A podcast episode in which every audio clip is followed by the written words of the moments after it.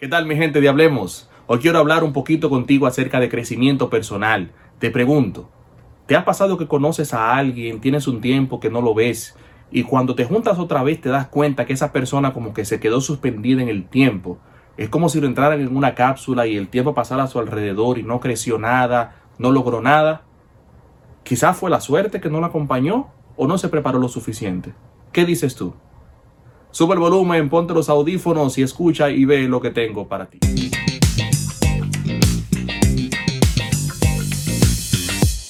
Hablemos de crecimiento personal. Quisiera preguntarte para que lo medites ahí y te respondas, ¿qué tanto has crecido en los últimos dos años? Quizás aprendiste un nuevo idioma, te especializaste en tu profesión, terminaste la carrera profesional, una nueva técnica de cómo hacer tu trabajo. Cuéntame, ¿cómo ha sido tus últimos dos años? El negocio que tenías en mente, que es un negocio tan bueno, pero te faltaba el financiamiento, quizás te faltaba un inversionista, ¿lograste hacerlo? Y en lo personal, ¿cómo vas? Tus hábitos, ¿cómo van? Ejercicios, dormir mejor, la salud, cómo va la parte de la conducta, cómo te manejas con los demás, quizás tenías algún problemita o alguna situación que tenías que resolver, ¿cómo te ha ido con eso? El crecimiento debe ser una meta de todos nosotros. Cada año tenemos que anhelar subir un escalón en lo profesional, en lo espiritual, en lo personal, en lo amoroso. No podemos quedarnos estáticos, siempre tenemos que luchar para ser mejores, para crecer un escalón más y corregir cualquier falta que tengamos. Tengo dos frases que quiero compartir contigo. Una es del expresidente Ronald Reagan que dice lo siguiente. No hay límites para el crecimiento porque no hay límites para la inteligencia humana y para la imaginación. Es como esa frase que vemos en las redes sociales que dice el límite es el cielo. Si quieres crecer, lo puedes hacer. Otra frase que tengo es de John Maxwell, ese gurú del liderazgo, que dice que el crecimiento personal es como una inversión, no es cuestión de oportunidad, sino de tiempo. ¿Qué quiere decir eso? Que es constante. Yo necesito crecer siempre y no debo verlo como saltos así tan grandes de uno a otro, sino paso a paso, momento a momento, pero siempre mantenerme en crecimiento.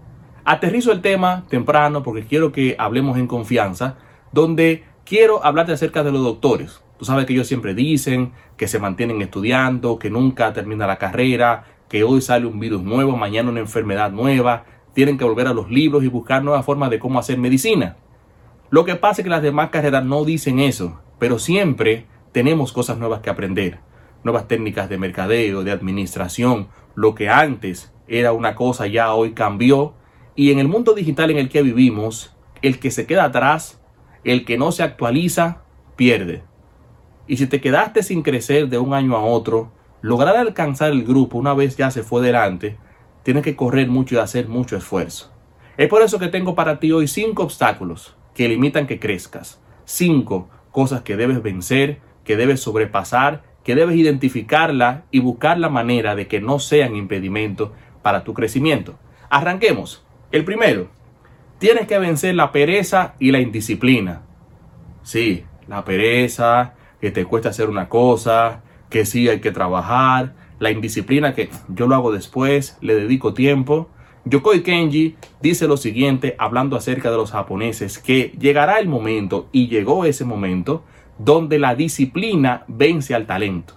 Hoy en día no es suficiente con ser talentoso hay que ser disciplinado y eso es el éxito de los japoneses.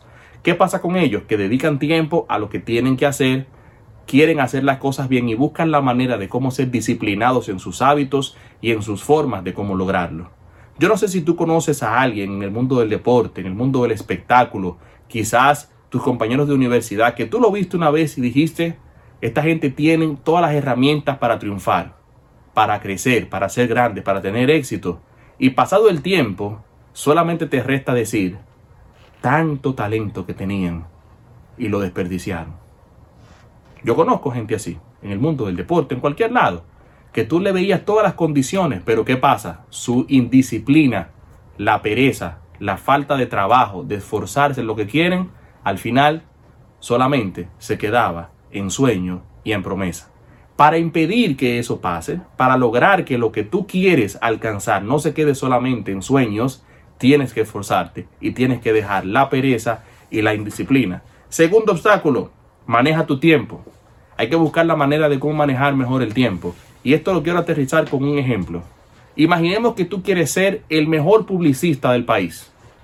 Quieres ser eso, ¿verdad? Para eso tienes que dedicar tiempo en conocer cuatro cosas. Aprender cuáles son las nuevas técnicas de publicidad. Cómo se está haciendo. Quizás acabaste la carrera universitaria recientemente, pero te hace falta la práctica. Entonces tienes que investigar qué se está haciendo en materia de publicidad. Debes conocer quiénes son los referentes nacionales, quiénes son los mejores publicistas del país, para que cojas talleres con ellos, cursos, aprendan cómo ellos hacen publicidad. Tercero, tienes que investigar las últimas tendencias en materia de publicidad, cómo se llevan los mensajes, cómo se identifican el, el público, el target, cómo yo puedo llegarle a la, la nueva generación en materia publicitaria. Cuarto, tienes que dedicar tiempo a ver los anuncios publicitarios. Por ejemplo, lo del Super Bowl, para ver cómo una compañía gasta millones de dólares para producir un comercial en el evento más visto del mundo completo. Eso es invertir el tiempo en lo que realmente es necesario para tu crecimiento.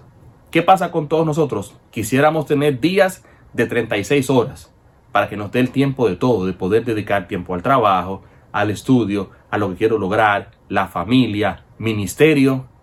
Pero ¿qué tal si te digo que con 24 horas es suficiente?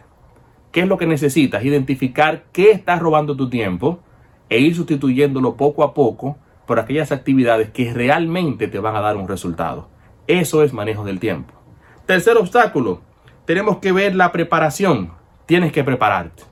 Y aquí se responden varias preguntas. ¿A dónde quieres llegar? Supongamos que estamos en una montaña. ¿Qué tan alto quieres llegar a la montaña? Para eso tienes que prepararte y tienes que saber lo siguiente. ¿Qué quieres alcanzar? ¿En qué tiempo lo quieres alcanzar? ¿Y cómo vas a llegar a eso? La preparación es vital y es importante en todas las áreas de la vida. Y un punto muy importante de la preparación es que tienes que tenerla aunque no tengas el chance. ¿Cómo? Claro, te preparas para buscar una oportunidad que puede que no llegue justo en el momento que estás, que estás listo o cuando acabas de terminar tu preparación. Lo importante es que cuando la oportunidad se presenta, tú estés listo para aceptarla. No se trata de suerte, se trata de que tengas las competencias necesarias para aceptar esa oportunidad, que la gente llamará suerte. 4. Deja la autolástima. ¿Qué es la autolástima? Escucho mucha gente quejándose, diciéndose, la suerte no me acompaña, la vida no me sonríe, todo me sale mal, tengo muy, tengo muy mala suerte. No, no es eso. Esa gente escudan su falta de preparación detrás de esto y creen que con la autolástima, con compadecerse de ellos mismos, con mostrar una cara medio triste, quejarse, van a lograr algo. No, no, para nada. Tú tienes que soltar eso y tienes que ver en qué puntos debes mejorar, en qué puntos debes de crecer, en qué puntos debes prepararte, porque la autolástima no te lleva a ningún lado. Esa actitud es tan mala, tan dañina, que secuestra la creatividad, secuestra la productividad, secuestra todo lo que tú puedes lograr. ¿Por qué? Porque te nubla la mente, te nubla la visión y no te deja ver más allá que la llamada mala suerte. Deja de autocompadecerte, y dite a ti mismo, tengo que mejorar, tengo que crecer, tengo que salir de esta situación. No se trata de suerte, tengo que prepararme para poder alcanzar lo que yo quiero. Si otros pudieron, ¿por qué tú no puedes hacerlo? Quinto y último obstáculo, tienes que luchar por lo que quieres. La vida está llena de gente que entiende que lo merece todo sin trabajarlo. ¿Tú sabes cómo yo le llamo a eso? El síndrome del príncipe. Los príncipes todos les llega a la mano, todos, todos se lo dan a los príncipes, ¿verdad? Lo de la realeza.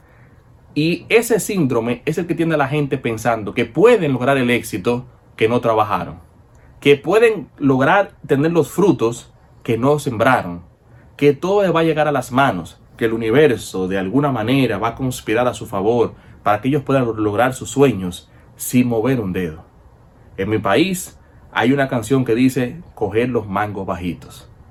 Amigo, amiga, socio, socia, tienes que dejar el síndrome del príncipe. Lucha por lo que quieres. Cuando entiendes eso te vas a dar cuenta que el talento no es suficiente porque nadie regala nada. Nada cae del cielo. Todo requiere trabajo, esfuerzo, dedicación. Y ahí entonces verás los frutos de tu trabajo.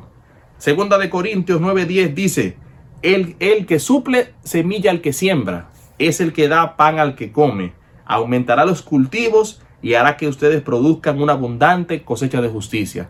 Pero hay que trabajarlo, hay que fajarse. Proverbios 16:3, pon en manos del Señor tus obras y tus planes se cumplirán. Al final del video, amigo, te digo lo siguiente. ¿Qué tú quieres lograr? ¿Qué quieres alcanzar? Tienes cinco obstáculos que tienes que vencer. La pereza o la indisciplina, el manejo del tiempo, la autolástima, el síndrome del príncipe y la preparación. Tienes el potencial para hacerlo, pero tienes que trabajarlo. Déjame tu comentario, escríbeme un DM, escríbeme un correo y déjame saber cómo te ayudó este video. Dios te bendiga.